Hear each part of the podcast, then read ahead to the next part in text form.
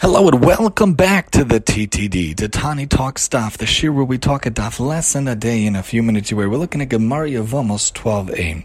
Rav Yosef said, Rav Yosef said that a Mishnah taught us an ethical lesson from Rebbe. Rebbe taught us an ethical lesson. A person should not spill out the extra water of his pit when others may need it. Again, a wonderful statement. A person should not spill out the extra water of his pit when others may need it. To me, this brings to mind the idea that I talk about often, that we try to live by often, that all of us should live by often.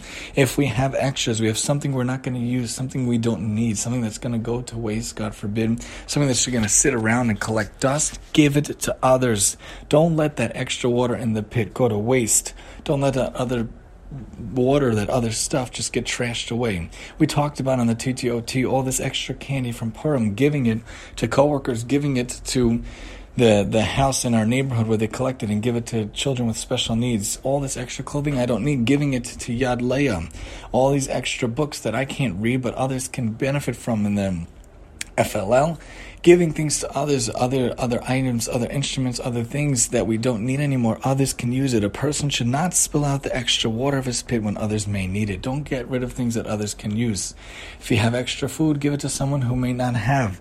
If you have the ability of extra time, cook for someone who might not be able to that's involved in the idea of being a part of a meal train for someone that had a baby or God forbid, Lord, someone that had loss. What can you do if you have extra water in your pit, you have extra money in your bank, you have extra time on your hands, you have extra items in your hands, give it to someone else. Don't let it go to waste. That's the idea of bal tashchis, not throwing out stuff, not wasting stuff unnecessarily, not talking about when things spoil or they're dangerous or they're not good how can we use different things? How can we allow different things to happen? It happened over the years that our freezer also recently went kaput by accident. Someone turned it off. I don't know how that happened.